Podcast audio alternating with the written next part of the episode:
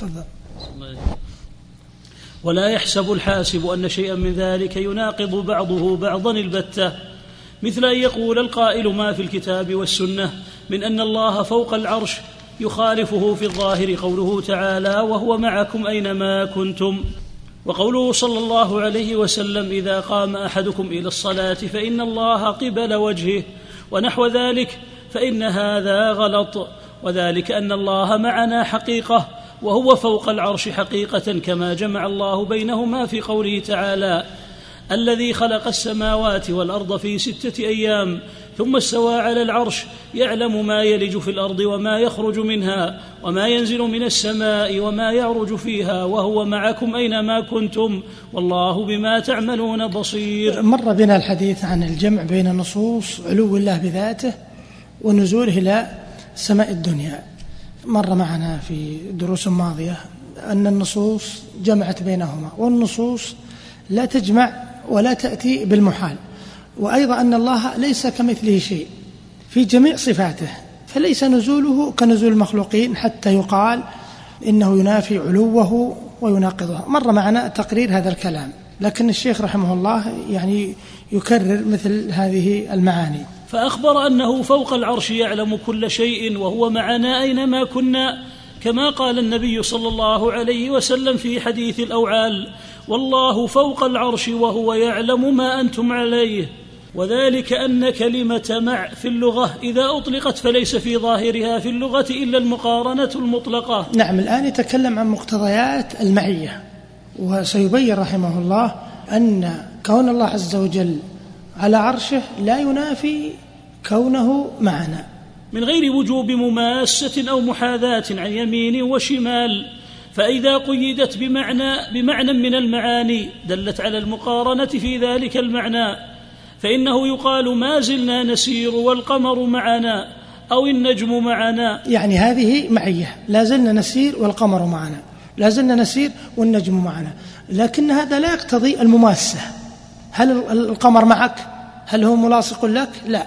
مر الحديث هذا طويلا، ومن عجب أني أحن إليهم وتطلبهم عيني وهم نفسي وهم بين أضلعي وأسأل عنهم بالبيت اللي قبله من لقيت وهم معي، هل يقتضي أنهم معه وأنهم ملاصقون له مماسون؟ لا، هذا بحسب الكلام. وسيقرر أن حين قد يقتضي تهديد، قد تقول للمسيء للمذنب اذهب أنا معك، وقد تقول للمظلوم أنا معك، تختلف المعية بحسب السياق، وقد تقول المتاع معي وهو على رأسك، هذه تقتضي مماسة، وهكذا. فكلمة المعية تختلف باختلاف السياق وقرائن الأحوال. فإذا قلنا أن الله معنا لا يقتضي الحلول، وإذا قلنا الله على عرشه وأنه معنا لا يقتضي أنه معنا بذاته، إنما هي المعية التي تعني العلم والاطلاع والقهر، وإن كانت معية خاصة تعني مع ذلك التوفيق والتسديد والنصرة والكلاء والرعاية. نعم. ويقال هذا المتاع معي لمجامعته لك، إذن تقول متاع معي والقمر معي، واضح يختلف الكلام اختلاف السياق. نعم. وإن كان فوق رأسك فالله مع خلقه حقيقة وهو فوق عرشه حقيقة. ثم هذه المعية تختلف أحكامها بحسب الموارد، فلما قال يعلم ما يلج في الأرض وما يخرج منها وما ينزل من السماء وما يعرج فيها وهو معكم أينما كنتم، دل ظاهر الخطاب على أن حكم هذه المعية ومقتضاها أنه مطلع عليكم شهيد عليكم ومهيمن عالم بكم، وهذا معنى قول السلف إنه معهم بعلمه، وهذا ظاهر الخطاب وحقيقته. وكذلك في قوله ما يكون من نجوى 3 إلا هو رابعهم إلى قوله هو معهم أينما كانوا، ولما قال النبي صلى الله عليه وسلم لصاحبه رضي الله تعالى عنه في الغار لا تحزن إن الله معنا، كان هذا أيضا حقا على ظاهره، ودلت الحال على أن حكم المعية هنا مع الاطلاع النصر والتأييد. نعم. وش الفرق بين المعية الخاصة والمعية العامة؟ المعية الخاصة هي ما اقترنت بوصف أو بشخص، المعية الخاصة هي ما اقترنت بوصف أو بشخص. تقول مثلا الاقتران بالوصف مثل ماذا؟ إن الله مع الذين اتقوا، وصف الإيمان، والذين هم محسنون، وصف الإحسان، والمعية التي اقترنت بشخص قوله عز وجل عن موسى قال إنني معكما أسمع وأرى، اقترنت بأي شيء؟ بشخص. لا تحزن إن الله معنا، فهذا يختلف من سياق إلى سياق.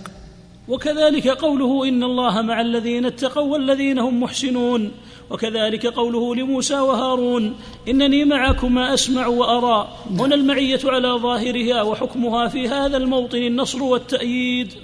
وقد يدخل على صبي من يخيفه فيبكي فيشرف عليه أبوه من فوق السقف ويقول لا تخف أنا معك أو أنا حاضر ونحو ذلك، ينبهه على المعية الموجبة بحكم الحال دفع المكروه. ففرق بين معنى المعية وبين مقتضاها، وربما صار مقتضاها من معناها فتختلف باختلاف المواضع. يعني يبين لا تنافي بين علو الله على عرشه وبين كونه مع خلقه. فلفظ المعية قد استعمل في الكتاب والسنة في مواضع يقتضي في كل موضع أمورا لا يقتضيها في الموضع الآخر، فإما أن تختلف دلالتها بحسب المواضع أو تدل على قدر مشترك بين جميع مواردها. نعم، القدر المشترك هو الجامع بين الشيئين أو يسمى القاسم المشترك، وإن امتاز كل واحد عن الآخر كما يقول شيخ الإسلام أيضا ما من شيئين إلا بينهما قدر مشترك وفاصل مميز. قدر مشترك وفاصل مميز، هذا يسمى مسألة القدر المشترك، هي من أعظم المسائل وهي التي أبدى وأعاد بها في التدمرية، مبين أن الجهل بها سبب لضلال الطوائف، مسألة القدر المشترك. وإن امتاز كل موضع بخاصية فعلى التقديرين ليس مقتضاها أن تكون ذات الرب مختلطة بالخلق حتى يقال قد صرفت عن ظاهرها. نعم.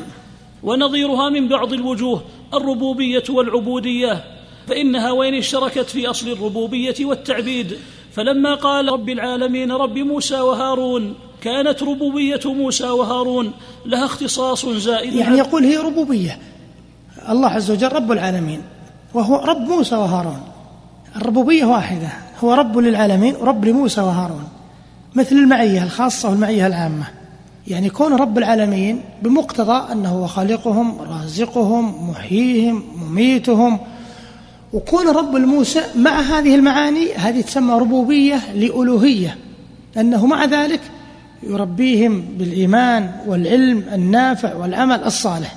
كانت ربوبية موسى وهارون لها اختصاص زائد على الربوبية العامة للخلق، فإن من أعطاه الله من الكمال أكثر مما أعطى غيره فقد ربه ورباه، وربوبيته وتربيته أكمل من غيره. نعم، يعني زائد، هذا قدر زائد، الربوبية الخاصة.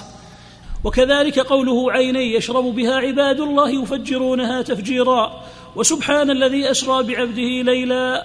نعم. فإن العبد تارة يعنى به المعبد فيعم الخلق كما في قوله. هذه تسمى العبودية العامة، إن كل من في السماوات والأرض إلا آتي الرحمن عبدا، عبودية تسمى إيش؟ عامة.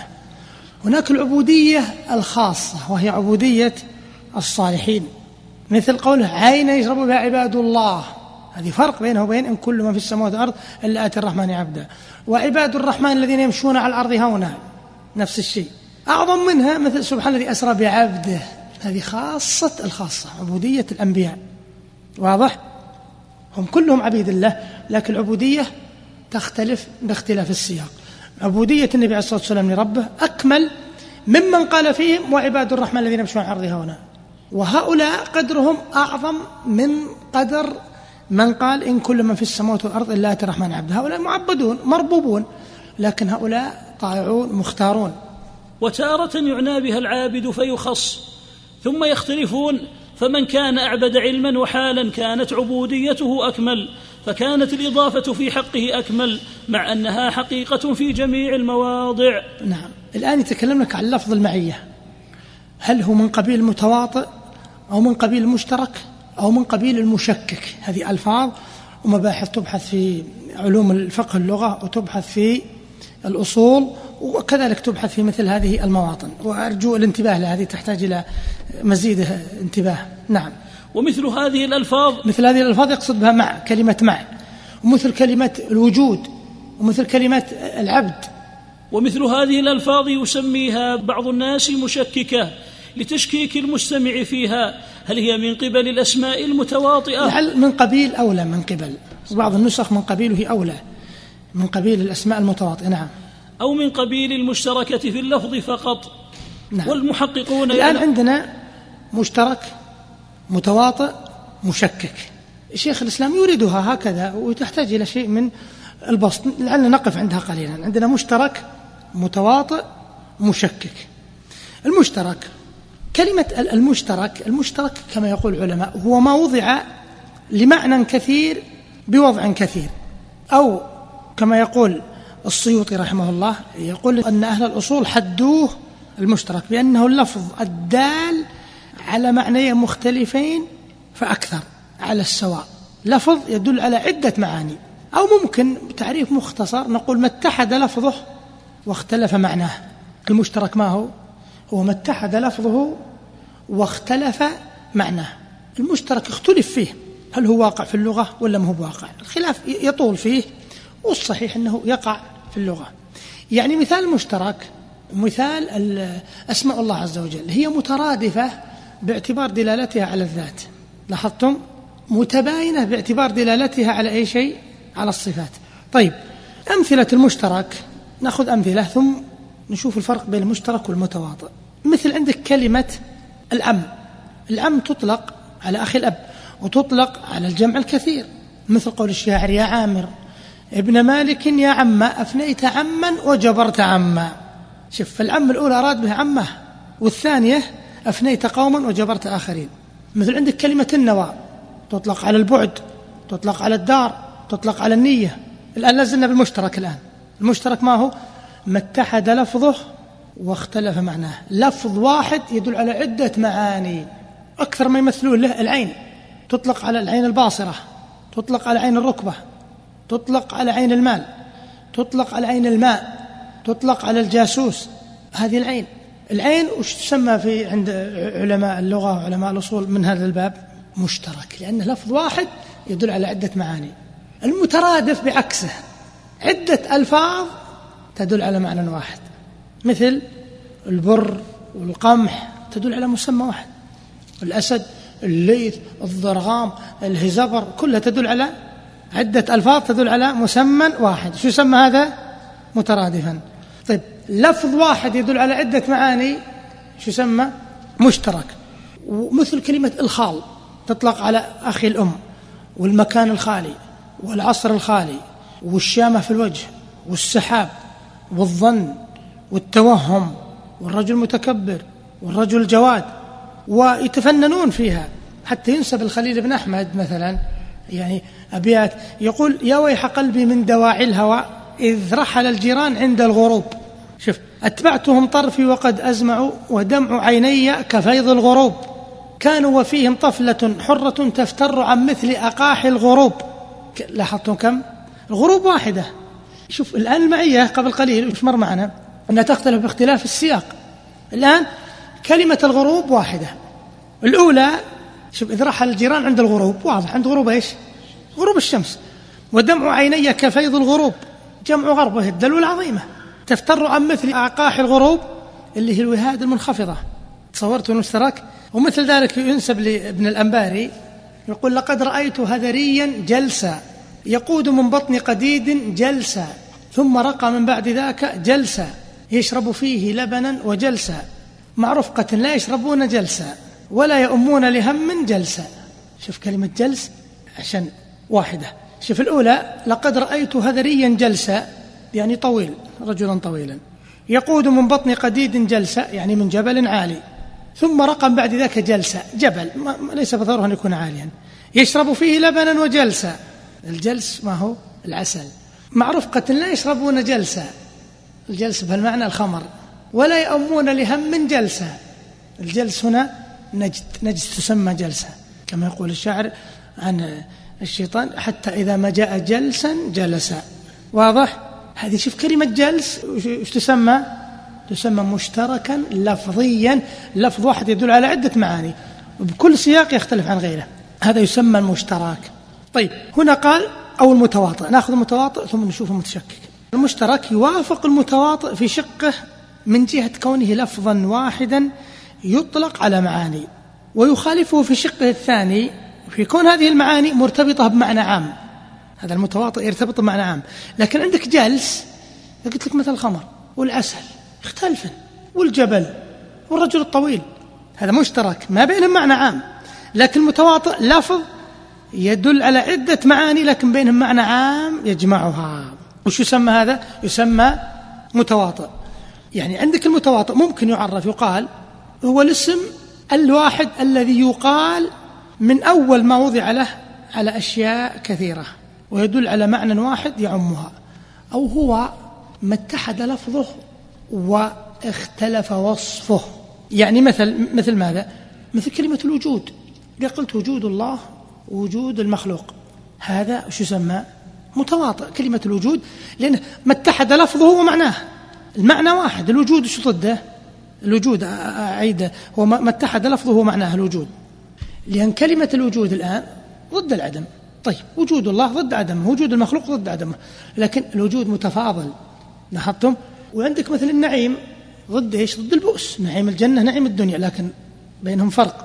إذن هو ما اتحد لفظه ومعناه، والمشترك ما اتحد لفظه واختلف معناه.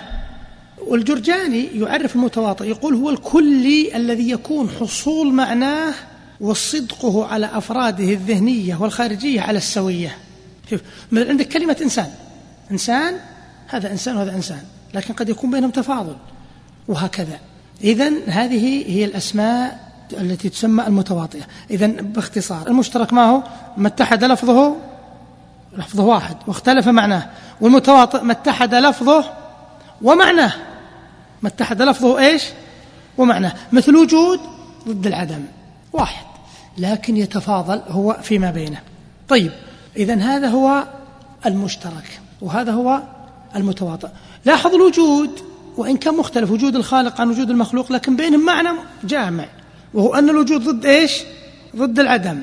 لكن عندنا مثل كلمة العين، عين الماء، عين المال، عين الركبة، ما بينهم معنى جامع، لاحظتم؟ هذا مشترك وهذا متواطئ. قال بعض الناس يسميهم مشككة. وش معنى مشكك؟ المشكك يقول الجرجاني هو الكلي الذي لم يتساوى صدقه على جميع أفراده، بل كان حصوله في بعضها أولى وأقدم. شوف طيب لماذا سمي هالألفاظ أحيانا تسمى مشككة؟ لأنه ما يعلم هل هي من قبيل مشترك أو من قبيل متواطئ، تسمى مشككة. مثل الآن كلمة الوجود، إن نظرنا الأصل الوجود قلنا إنها إيش؟ متواطئة، وإن نظرنا للتباين قلنا إنها مشتركة، ولهذا سميت إيش؟ مشككة، لاحظتم؟ مثل الحي، الحي الله يسمى الحي، والحي المخلوق يسمى حي. إن نظرنا للاختلاف وش نقول؟ الحي، إن قلنا إن أصل حياة واحد وش نسميها؟ متواطئة. إن قلنا إنها تختلف حياة المخلوق عن حياة الخالق وش نقول؟ مشتركة. ومن هنا صارت مشككة، واضح؟ طيب ممكن يقال عن المشكك هو ما اتحد لفظه واختلف وصفه، هذا أقرب ما يكون، هو ما اتحد لفظه واختلف وصفه. يعني الكلام يطول، لكن الكتب اللي تعنى مثل هذه من كتاب المزهر للسيوطي والصاحبي لابن فارس، وكتاب الأضداد لابن الأنباري. الأضداد نوع من المشترك، لكن شو الفرق؟ لفظ واحد يدل على معنيين فقط متضادين. المشترك وش قلنا عنه؟ لفظ يدل على معنيين أو أكثر ولا يلزم التضاد، إذن كل متضاد داخل في المشترك، لكن المشترك يدل على معنيين فقط ومتضادين، كل واحد ضد الثاني تماما. من وين نعرفه؟ من السياق. مثل ماذا؟ مثل كلمة الجون، وش تطلق عليه؟ الأبيض والأسود، شوف هذا ضد هذا. القرء يطلق عليه على الطهر والحيض. مثل كلمة جلل، تطلق على الأمر العظيم وتطلق على الأمر الحقير. الآن نسألكم، طبعا متضاد داخل بإيش؟ بمشترك. يقول مثلا الشاعر: قومي هم قتلوا أميم أخي، فإذا رميت يصيبني سهمي، فلئن عفوت. يقول قومي هم قتلوا أميم أخي، فإذا رميت يصيبني سهمي، فلئن عفوت لا عفوا جللا، ولئن قتلت لأوهنا عظمي، فلئن عفوت لا عفوا جللا. وش معناه؟ حقيرا وعظيما، عظيما. طيب كل شيء ما خلا الله جلل، وش معناه؟ حقير. طيب إذن هذا شو يسمى لفظ متضاد. كتاب للأنباري اسمه الأضداد ذكر أكثر من 365 لفظا متضادة، هذه لها معنى وهذه لها معنى. بإيش يعرف؟ بالسياق. إذا لفظ المعية كذلك يختلف اختلاف سياقه. إنني معكم أسمع وأرى غير وهو معهم إذ يبيتون ما لا يرضى من القول، هذه معية عامة وهذه معية خاصة. وكون أن الله عز وجل في السماء وهو معنا لا يقتضي اختلاطا، إذا ليس بالضرورة أن يكون كل معية يعني يلزم منها الاختلاط والمماسة والمحاذاة. طيب إذن عندنا الآن مشترك متواطئ مشكك ودخل في البركة معا إيش المتضاد. بقي الخامس مر معنا أيضا ما هو المترادف. المترادف عدة ألفاظ تدل على معنى واحد، مثل السيف، الصمصامة، العضب، الباتر، المهند، ألفاظ تدل على معنى واحد. والمشترك أجل مثال المشترك ما هو العين، تدل على عدة معاني. إذن هذا هو يعني خلاصة الحديث بالمسألة هذه. نعم. والمحققون يعلمون أنها ليست خارجة عن جنس المتواطئة.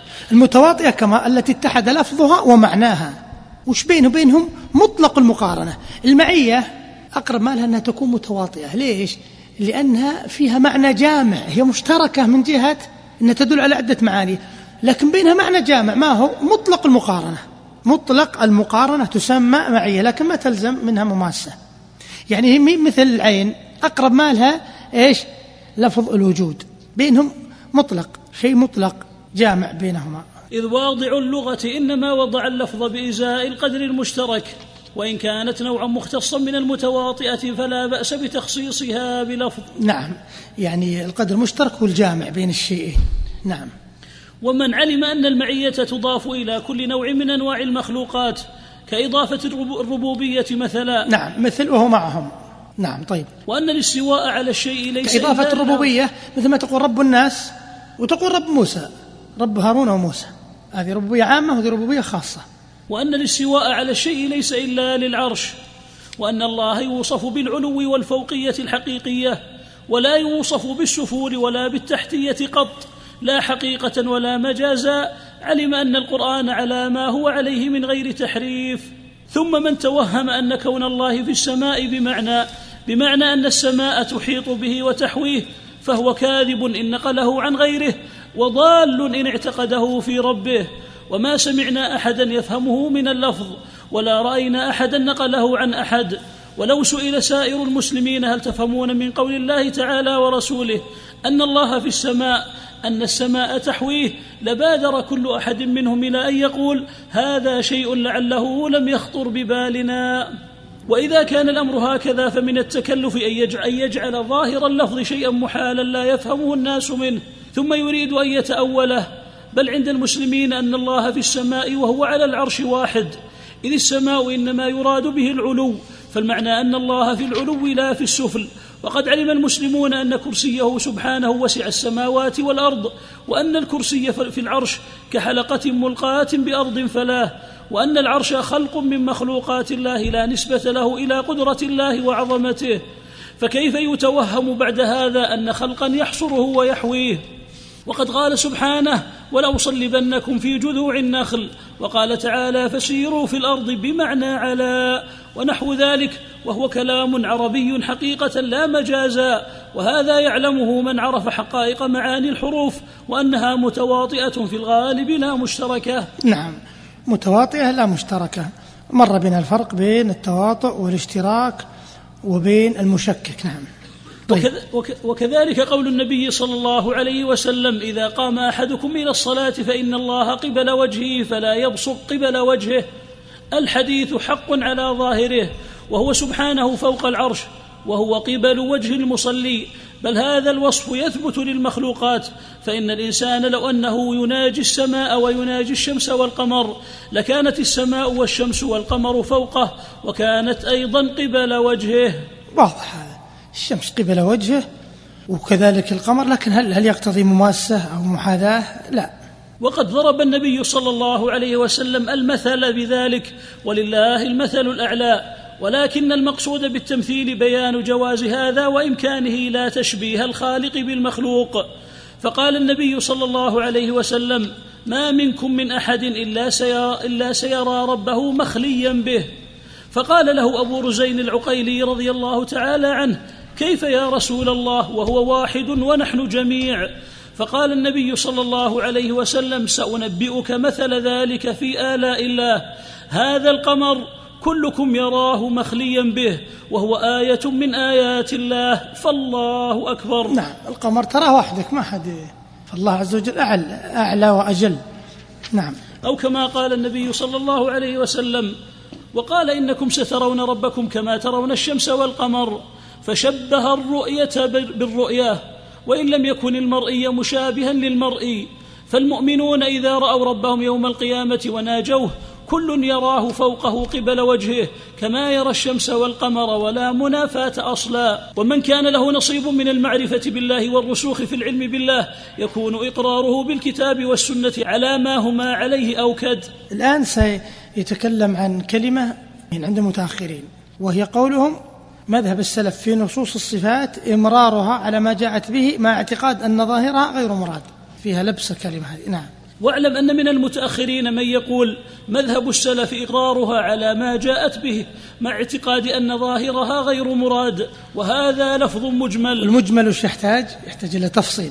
أو شيء هذا النقل على إطلاقه غير صحيح، وفيه لبس للحق بالباطل على من لا يعرف حقيقة مذهب السلف. طيب كيف؟ فإن قوله ظاهرها غير مراد يحتمل أنه أراد بالظاهر نعوت المخلوقين وصفات المحدثين، مثل أن يراد. يعني إيش معنى الكلام هذا؟ يحتمل ما يظهر من هذه النصوص من المعاني اللائقة بالله تعالى من غير تشبيه. يعني يحتمل أن الظاهر من النص أن المعنى اللائق بالله عز وجل غير تشبيه. هل هذا مراد ولا غير مراد؟ إذا قال لك ظاهرها غير مراد قد يفهم منه أنه يريد ما يظهر من هذه النصوص من المعاني اللائقة بالله عز وجل، يقولها غير مرادة. إن الله يثبت له يد، يثبت له الوجه، تقول هذه غير مرادة. نقول هالكلام هذا صحيح ولا باطل؟ باطل. لو قال غير مراد فيما يظهر لبعض الناس أن هذا يقتضي التمثيل والتشبيه، وأن هذا التمثيل والتشبيه غير مراد، كلامه صحيح ولا مو صحيح؟ صحيح. نعم، هذا يعني خلاصته. مثل أن يراد بكون الله قبل وجه المصلي أنه مستقر في الحائط الذي يصلي إليه، وأن الله معنا ظاهره أنه إلى جانبنا ونحو ذلك، فلا شك أن هذا غير مراد. نعم، يعني إذا أراد معنى يحتمل التشبيه بصفات المخلوقين وقال كنه غير مراد، نقول صحيح هذا غير مراد. طيب ومن قال إن مذهب السلف أن هذا غير مراد فقد أصاب في المعنى، لكن أخطأ في إطلاق القول بأن هذا ظاهر الآيات والأحاديث. يعني إذا قال السلف رحمة الله عليهم أنهم يقولون إن هذا غير مراد، يعني المعنى المفهوم من التشبيه غير مراد، أصاب المعنى لكن أخطأها. لكن طيب إذا فهم أن هذا هو مراد الآية والحديث، إيش نقول؟ نقول هل هذا فهم السلف؟ هل فهموا منه معنى التمثيل والتشبيه؟ لا، فإن هذا هو المحال ليس هو الأظهر على ما قد بيناه في غير هذا الموضع. اللهم إلا أن يكون هذا المعنى الممتنع صار يظهر لبعض الناس، فيكون القائل لذلك مصيبا بهذا الاعتبار معذورا في هذا الإطلاق. يعني الخلاصة ظاهرها غير مراد يحتاج إلى تفصيل.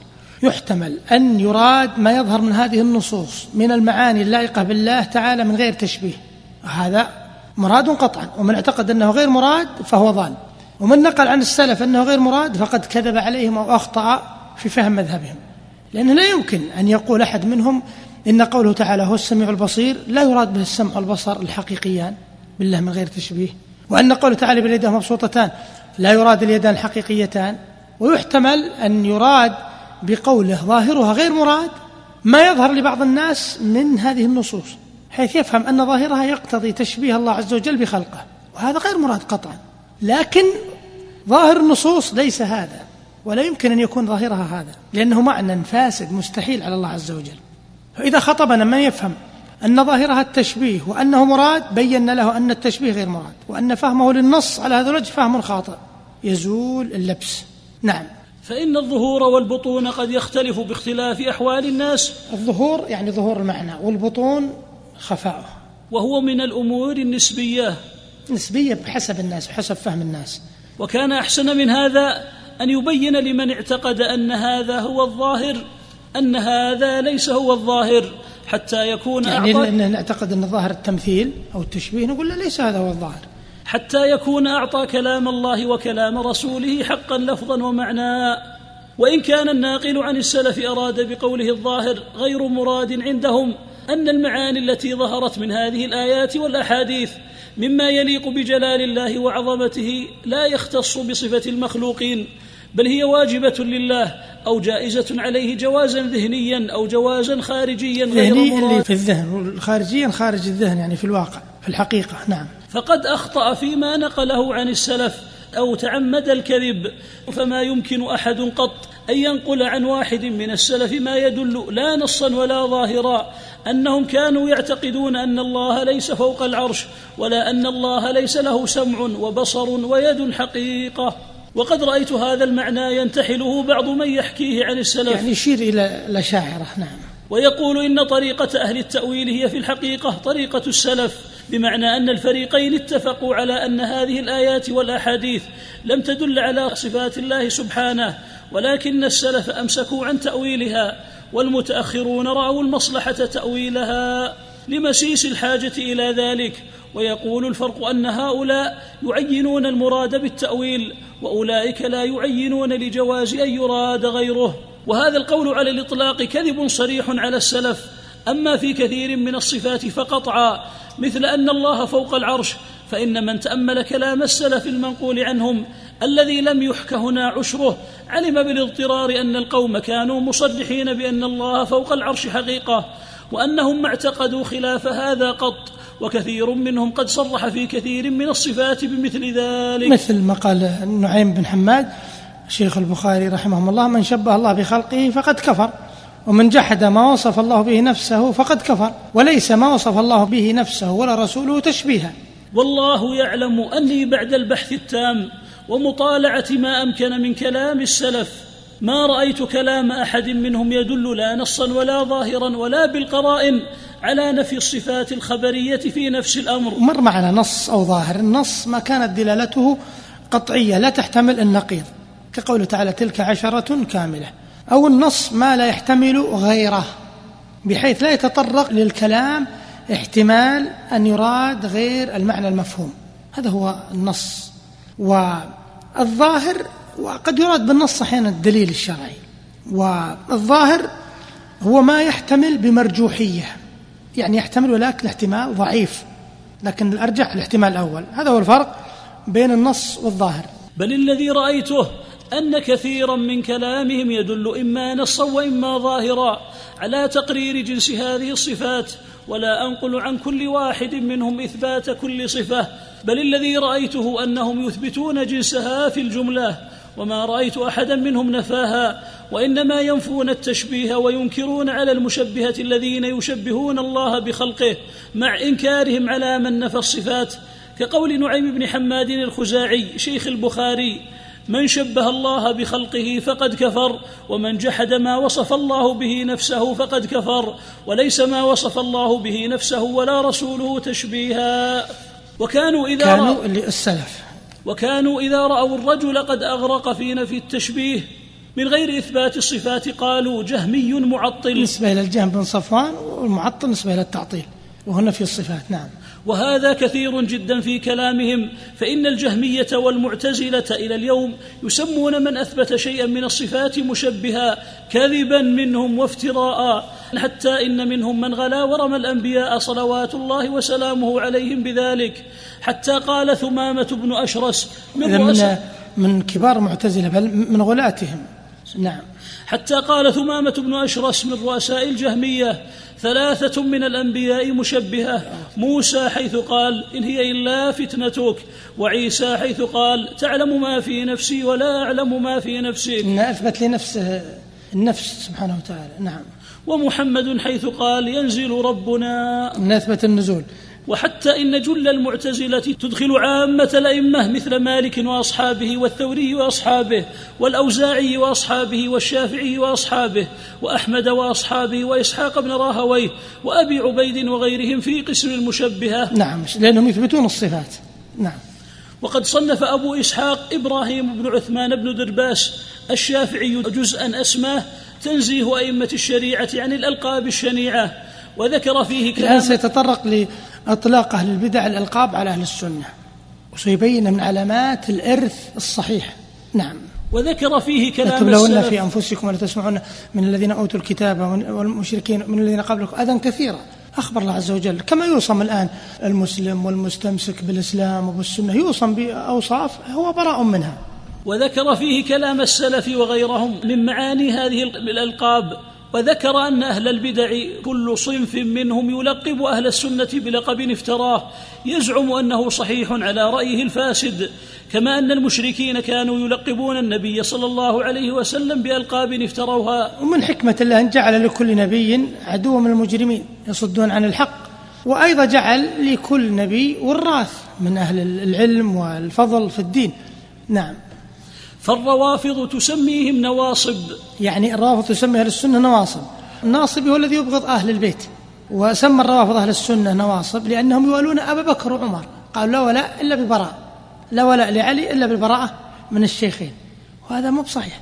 فهم إذا تولينا أبا بكر وعمر ظنوا أن نبغض علي، هذا ليس بصحيح.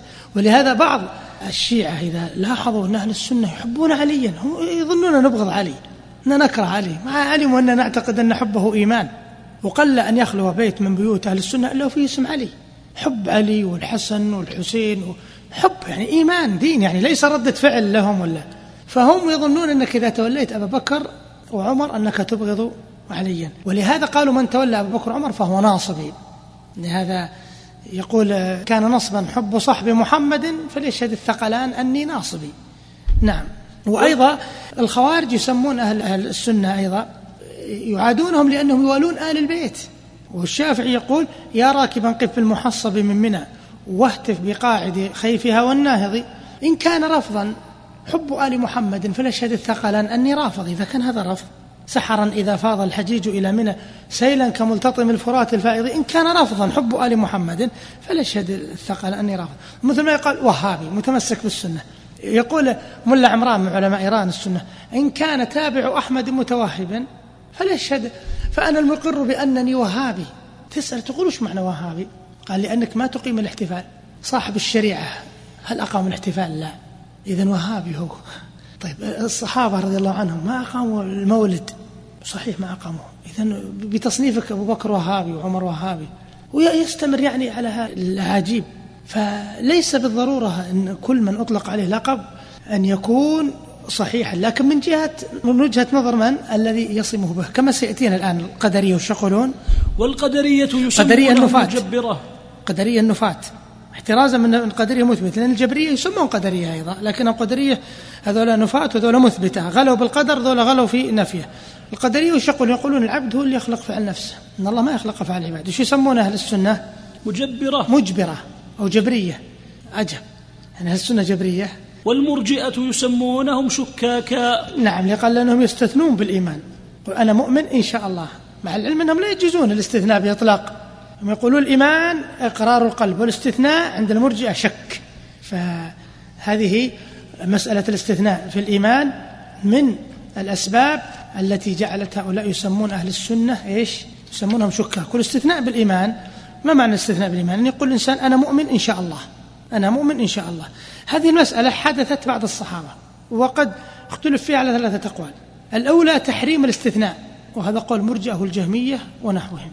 وما أخذوا هذا القول أن الإيمان شيء يعلمه الإنسان من نفسه، وهو التصديق الذي في القلب، فإذا استثنى كان ذلك دليلا على شك، ولذلك كانوا يسمون الذين يستثنون في الإيمان شكاكا. الثاني وجوب الاستثناء، دائما الأقوال هذا في اليسار وهذا في اليمين. وجوب الاستثناء، وهذا القول له مأخذان. الأول أن الإيمان هو ما مات الإنسان عليه، فالإنسان إنما يكون مؤمنا وكافرا بحسب الموافاة، وهذا الشيء مستقبل غير معلوم، يقولون فلا يجوز الجزم به، وهذا مأخذ كثير متأخرين من الكلبي وغيرهم. لكن هذا المأخذ لم يعلم أن أحد من السلف يعلم أن أحد علل به، وإنما كانوا يعلمون بالمأخذ الثاني، وهو أن الإيمان المطلق، هذا قول القائلين بوجوب الاستثناء، أن الإيمان المطلق يتضمن فعل جميع المأمورات وترك جميع المنهيات، وهذا لا يجزم به الإنسان من نفسه، ولو جزم به لكان زكى نفسه وشهد لها بأنه من المتقين الأبرار، وكان ينبغي أن يشهد لنفسه بأنه من أهل الجنة، وهذا لوازم ممتنعة شرعا، ولهذا قالوا بوجوب الاستثناء. الثالث التفصيل، هذا القول الصحيح، إن كان الاستثناء صادرا عن شك في وجود أصل الإيمان فهذا محرم بالكفر. هذا أنا والله ما أدري، مؤمن أنا، مؤمن الظاهر، هذا شك في أصل إيمانه. طيب ليش؟ لأن الإيمان جزم والشك نفيه، وإن كان صادرا عن خوف تزكية النفس والشهادة بتحقيق الإيمان قولا وعملا واعتقادا فهذا واجب خوفا من المحذور. وإن كان المقصود يعني واحد لو والله أنا مؤمن إن شاء الله، إن شاء الله داخل مؤمنين ما أقدر أزكي يقولي مؤمن كامل إيمان إن شاء الله أني من المؤمنين، لكن قال واحد والله أنا مؤمن إن شاء الله إن شاء الله، واضح من سياق الكلام هناك الأول هو المحذور. طيب لكن إن قال خوف التزكية فهو جائز.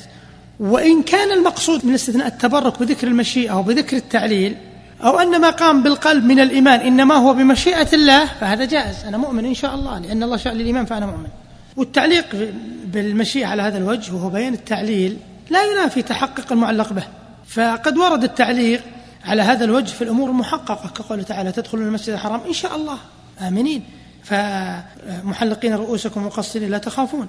بهذا يعلم أنه لا يصح إطلاق الحكم على الاستثناء بل لابد من التفصيل. إذن أهل السنة إذا قالوا بالاستثناء على الوجه الأخير الصحيح سماهم مرجئة الشكاكة، والجهمية تسميهم مشبهة، لأن الجهمية معطلة يقول إثبات الصفات يقتضي التشبيه والتمثيل، فإذا أثبتم أن لله يدا وقدما ووجها فأنتم مشبهة. طيب وأهل الكلام يسمونهم حشوية، حشوية وحشوية، الحشو هو الكلام الذي لا خير فيه أو فضول الكلام، قول الشافعي لا خير في حشو الكلام إذا اهتديت إلى عيونه، فهم يسمونهم حشوية. والحقيقة أنهم هم أهل الحشوية، هم أهل الكلام، كلامهم الطويل العريض.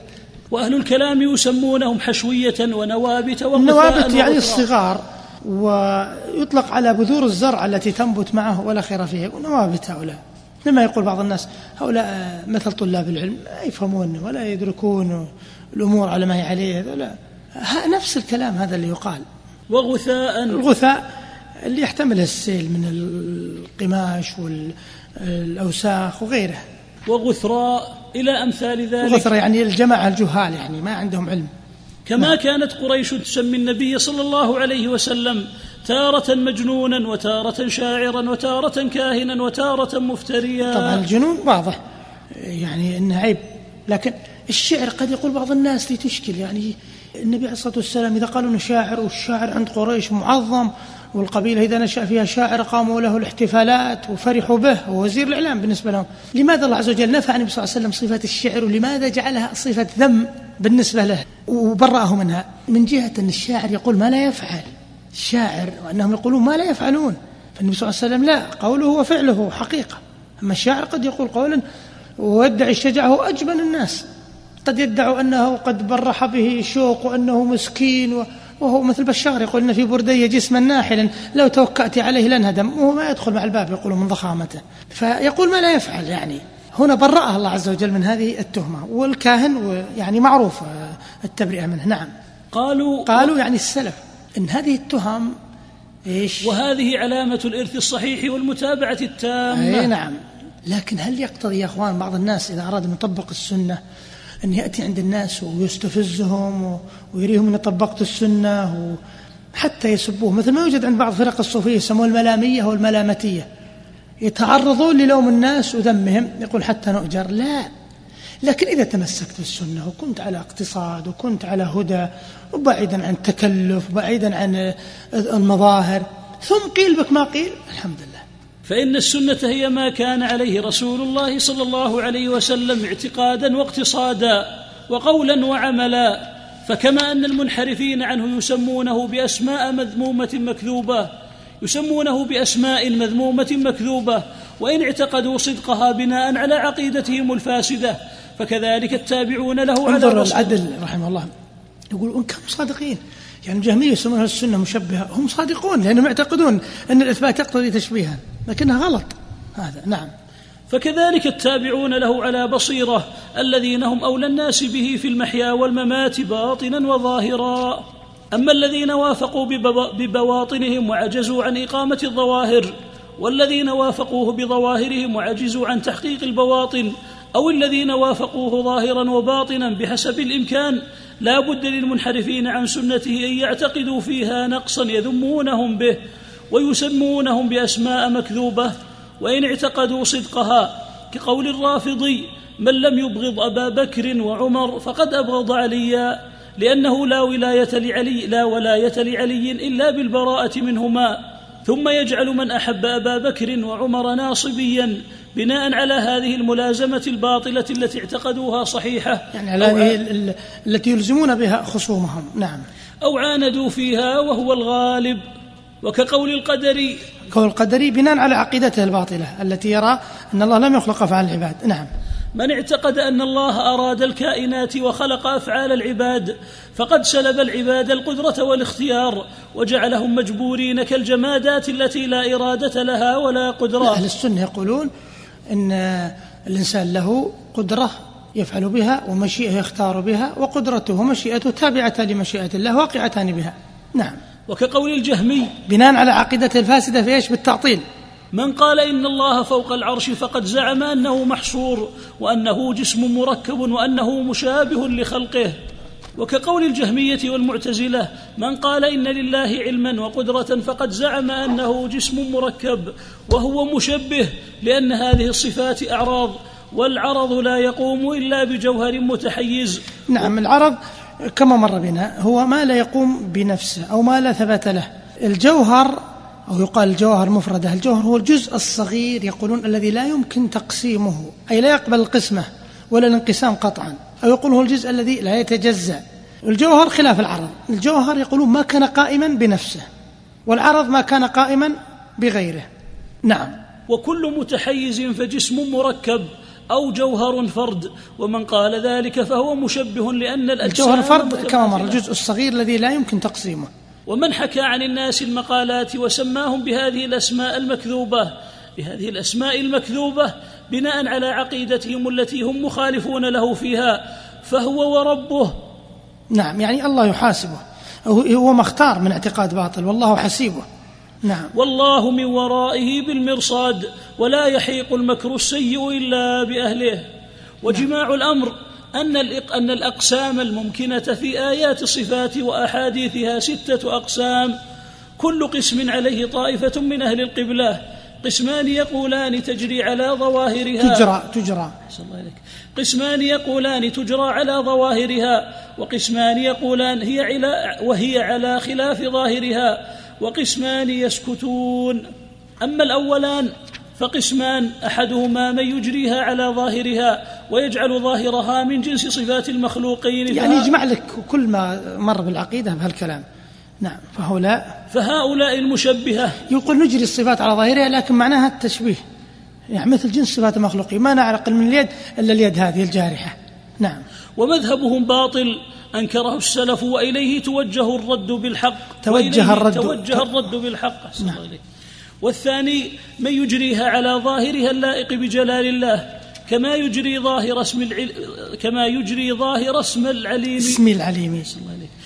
يجري ظاهر اسم العليم والقدير والرب والإله والموجود والذات ونحو ذلك على ظاهرها اللائق بجلال الله، فإن ظواهر هذه الصفات في حق المخلوقين إما جوهر محدث وإما عرض قائم به، يعني جوهر محدث يعني جسم قائم بنفسه، أو عرض قائم به، مثل عندك الآن الذات عرض، أو الجسم عرض مثلا، الجسم جوهر، وش يقوم به مثلا؟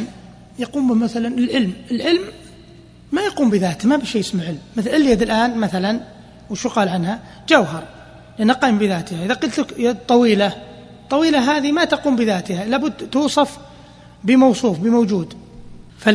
فالعلم والقدرة والكلام والمشيئة والرحمة والرضا والغضب ونحو ذلك في حق العبد أعراض، يعني صفات لأنها لا تقوم بنفسها. والوجه واليد والعين في حقه أجسام، نعم، تقوم بنفسها، نعم. فإذا كان الله موصوفا عند يعني بناء على ذلك، نعم، فإذا كان الله موصوفا عند عامة أهل الإثبات بأن له علما وقدرة وكلاما ومشيئة، وإن لم يكن ذلك عرضا يجوز عليه ما يجوز على صفات المخلوقين، جاز أن يكون وجه الله ويداه ليست أجساما يجوز عليها ما يجوز على صفات المخلوقين، نعم. وهذا هو المذهب الذي حكاه الخطابي وغيره عن السلف، وعليه يدل، يعني كلمة الخطابي القول في الذات، القول في الصفات كالقول في الذات، نعم. وعليه يدل كلام جمهورهم وكلام الباقين لا يخالفه، وهو أمر واضح، فإن الصفات كالذات، فكما أن ذات الله ثابتة حقيقة من غير أن تكون من جنس المخلوقات، فصفاته ثابتة حقيقة من غير أن تكون من جنس صفات المخلوقات. فمن قال لا أعقل علما ويدا إلا من جنس العلم واليد المعهودين، قيل له كيف تعقل ذاتا من غير جنس ذوات المخلوقين؟ ومن المعلوم أن صفات كل موصوف تناسب ذاته وتلائم حقيقته، فمن لم يفهم من صفات الرب الذي ليس كمثله شيء إلا ما يناسب المخلوق فقد ضل في عقله ودينه. وما أحسن ما قال بعضهم إذا قال لك الجهمي كيف السواء وكيف ينزل إلى السماء الدنيا وكيف يداه ونحو ذلك، فقل له كيف هو في نفسه، فإذا قال لك لا يعلم ما هو إلا هو، وكنه يعني لا يعلم كيف الله إلا الله. نعم. وكنه الباري غير معلوم للبشر، فقل له فالعلم بكيفية الصفة مستلزم للعلم بكيفية الموصوف، فكيف يمكن أن تعلم فكيف يمكن أن تعلم أحسن الله لك حط ضمه فكيف يمكن أن تعلم بكيفية صفة الموصوف ولم تعلم كيفيته، وإنما تعلم الذات والصفات من حيث الجملة على الوجه الذي ينبغي لك، بل هذه المخلوقات في الجنة، يعني هذا قياس، يقول كانت المخلوقات في الجنة مثل العسل والحور وغيرها ليست مثل ما هي في الدنيا، وهي مخلوقات، التباين واضح، فكذلك التباين بين صفات المخلوق والخالق أولى. نعم. قد ثبت عن ابن عباس رضي الله تعالى عنهما أنه قال ليس في الدنيا مما في الجنة إلا الأسماء، وقد أخبر الله أنه لا تعلم نفس ما أخفي لهم من قرة أعين، وأخبر النبي صلى الله عليه وسلم أن في الجنة ما لا عين رأت ولا أذن سمعت ولا خطر على قلب بشر، فإذا كان نعيم الجنة وهو خلق من مخلوقات الله كذلك، فما ظن بالخالق سبحانه وتعالى؟ وهذه الروح التي في بني آدم قد علم العاقل اضطراب الناس فيها وإمساك النصوص عن بيان كيفيتها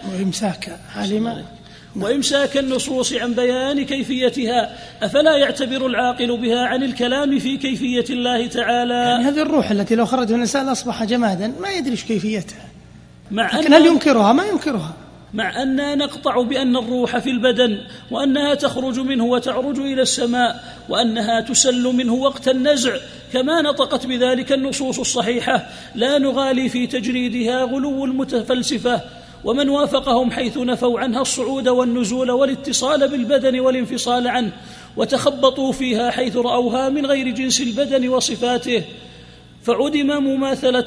فعدم مماثلتها للبدن لا ينفي أن تكون الصفات ثابتة لها بحسبها، إلا أن يفسروا كلامهم بما يوافق النصوص فيكونون قد أخطأوا في اللفظ، وأنى لهم بذلك. أتى بالقسمين الأولين ورد عليهم. وأما القسمان اللذان ينفيان ظاهرها، أعني الذين يقولون ليس لها في الباطن مدلول هو صفة الله تعالى قط، يعني المعتزلة تقريبا. نعم. وأن الله لا صفة له ثبوتية، بل صفاته إما سلبية وإما إضافية. الظاهر مرت معنا الصفات السلبية والإضافية، شرحناها أذكر وطلنا فيها السلبية والإضافية والمركبة منهما. نعم. وإما مركبة منهما، أو يثبتون بعض الصفات السبعة أو الثمانية أو 15، أو يثبتون الأحوال دون الصفات. الأحوال دون الصفات هذه تسمى أحوال أبي هاشم. أحوال أبي هاشم واحد من ابن الجبائي، هو أبو هاشم عبد السلام بن محمد بن عبد الوهاب الجبائي المعتزلي، هذا اللي أتى بالأحوال، حتى قيل مما يقال ولا حقيقة تحته، معقولة تدنو إلى الأفهام، الكسب عند الأشعري والحال عند البهشمي وطفرة النظامي. هي الأحوال هي النسبة بين الصفة والموصوف، أو هي الصفات المعنوية التي انفرد بها أبو هاشم دون سائر معتزلة، يعني ينفي العلم والقدرة والإرادة، ثم يثبت كونه عالما وقادرا ومريدا. يقول العالم صفة، والعالمية نسبة بين الصفة والموصوف، وهي عند من يقول بها معنى زائد على العلم مثل القادرية والفاعلية. بعبارة أخرى يقول هو السميع، وليس مع ذلك أن له سمع، لكنه ذو سمع، يعني كونه سميع وحاله سميع حاله، لذا سمت الأحوال، لكن لا يثبت أن له سمع. وعليم، كونه عليما ليس له علم ولكن حاله هو العلم. هذه النسبة يسميها بعضهم الكوكنة، حالة كونه، كما يعبر بعضهم هي الأحوال عند المتكلمين. يقول أنها لا موجودة بذاتها ولا معدومة، بل هي واسطة بينهما. يعني هذه ما أتى بها إلا أبو هاشم، هذا يقول عند البهشمي. البهشمي نسبة لأبي هاشم، هذا نحت البهشم، أبي هاشم سموه البهشمي، هذا ابن الجبائي. نعم. كما عرف من مذاهب المتكلمين، فهؤلاء قسمان: قسم يتأولونها ويعينون المراد مثل قولهم استوى بمعنى استولاء أو بمعنى علو المكانة والقدر، يشير إلى المعتزلة والنفاة والمعطلة الأولى المشبهة الممثلة. نعم. أو بمعنى ظهور نوره أو بمعنى ظهور نوره للعرش، أو بمعنى انتهاء الخلق إليه، إلى غير ذلك من معاني المتكلفين. وقسم يقولون الله أعلم بما أراد بها، لكننا نعلم أنه لم يرد إثبات صفة خارجة عما علمنا. وأما القسمان الواقفان، فقسم يقولون يجوز أن يكون المراد ظاهرها الأليق بجلال الله، ويجوز أن لا يكون المراد صفة لله ونحو ذلك، وهذه طريقة كثير من الفقهاء وغيرهم. وقوم يمسكون عن هذا كله ولا يزيدون على تلاوة القرآن وقراءة القرآن وقراءة الحديث، شير مفوضة هؤلاء. نعم. معرضين بقلوبهم وألسنتهم عن هذه التقديرات. فهذه الأقسام الستة لا يمكن الرجل أن يخرج عن قسم منها. والصواب في كثير من آيات الصفات وأحاديثها القطع بالطريقة الثابتة كالآيات والأحاديث الدالة على أن الله سبحانه فوق عرشه، وتعلم طريقة الصواب في هذا وأمثاله بدلالة الكتاب والسنة والإجماع على ذلك، دلالة لا تحتمل النقيض، وفي بعضها قد يغلب على الظن ذلك مع احتمال النقيض، وتردد المؤمن في ذلك هو بحسب ما يؤتاه من العلم والإيمان، ومن لم يجعل الله له نورا فما له من نور. ثم الآن يختم بهذه النصيحة القيمة التي من أخذ بها هدي إلى الصراط المستقيم. نعم. ومن اشتبه عليه ذلك أو غيره فليدعو بما رواه مسلم في صحيحه عن عائشة رضي الله تعالى عنها قالت: كان رسول الله صلى الله عليه وسلم إذا قام من الليل يصلي يقول: اللهم رب جبرائيل. انظر إلى التوسل إلى الله عز وجل بربوبيته لهؤلاء الملائكة العظام: جبرائيل، ملكيش الوحي حياة الأرواح، وميكائيل حياة حياة الأبدان، وإسرافيل النفخ وأحياء الناس بعد الموت. ربوبية هؤلاء هذا يعني توسل الله بأمر عظيم بربوبية هؤلاء الملائكة العظام. نعم. اللهم رب جبرائيل وميكائيل وإسرافيل، فاطر السماوات والأرض، عالم الغيب والشهادة، أنت تحكم بين عبادك فيما كانوا فيه يختلفون، اهدني لما اختلف فيه من الحق بإذنك، إنك تهدي من تشاء إلى صراط مستقيم. وفي رواية لأبي داود: كان يكبر في صلاته ثم يقول ذلك. فإذا افتقر العبد إلى الله ودعاه، إذا افتقر تمسكا لله عز وجل وذل له، الله عز وجل يعطيه ويبين له ويهديه للصراط المستقيم، لأن الله عز وجل أخبرنا سيصرف عن آياته الذين يتكبرون. وأدمن النظر في كلام الله وكلام رسوله وكلام الصحابة والتابعين وأئمة المسلمين انفتح له طريق الهدى. ثم إن كان قد خبر يبين لك الآن سبب الضلال عند المتكلمين والمتفلسفة وغيرهم. نعم.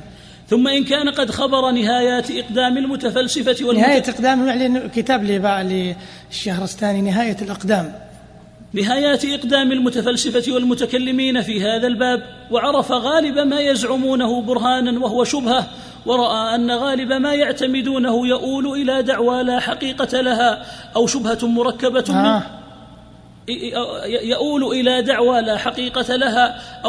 مركبة من قياس فاسد أو قضية كلية لا تصلح إلا جزئية، أو دعوى إجماع لا حقيقة له، أو التمسك في المذهب والدليل بالألفاظ المشتركة.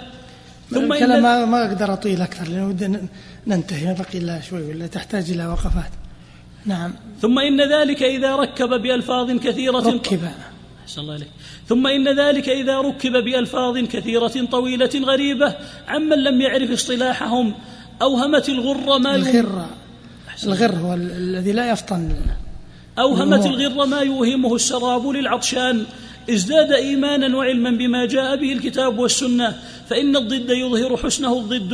وكل حسن الضد قال ولا هو البيت حسنه لذوقه المنبجي، والداني لما استجمع حسنه، والضد يظهر حسنه الضد كما يقول المتنبي ونذيمهم وبهم عرفنا فضله وبضدها تتميز الأشياء. نعم.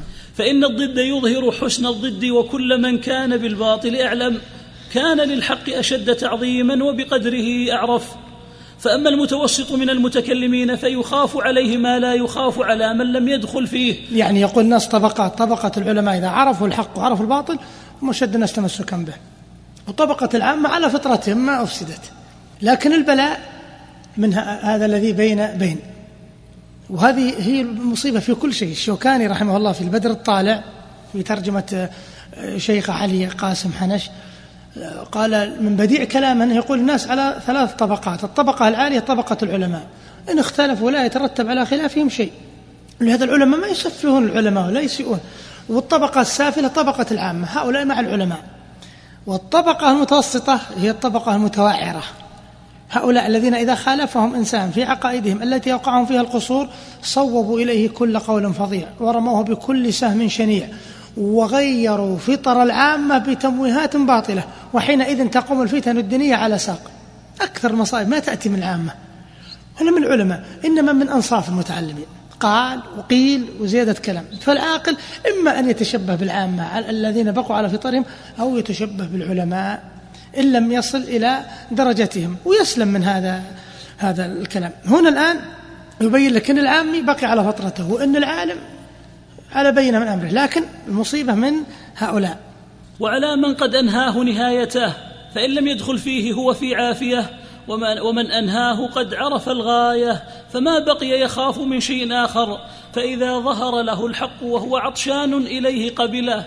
وأما المتوسط فمتوهم بما تلقاه من المقالات المأخوذة تقليدا لمعظمه تهويلا، لمعظمه وتهويلا، لمعظمه، لمن يعظمه يعني لمعظمه أو لمعظميه. نعم. وقد قال الناس أكثر ما يفسد الدنيا نصف متكلم ونصف متفقه ونصف متطبب ونصف نحوي، وهذا يفسد الأديان. من يفسد الأديان؟ نصف المتكلم. نعم. وهذا يفسد الأبدان، وهذا يفسد اللسان. نعم. ومن علم أن المتكلمين من المتفلسفة وغيرهم هم في الغالب في قول مختلف يؤفك عنه من أفك، يعلم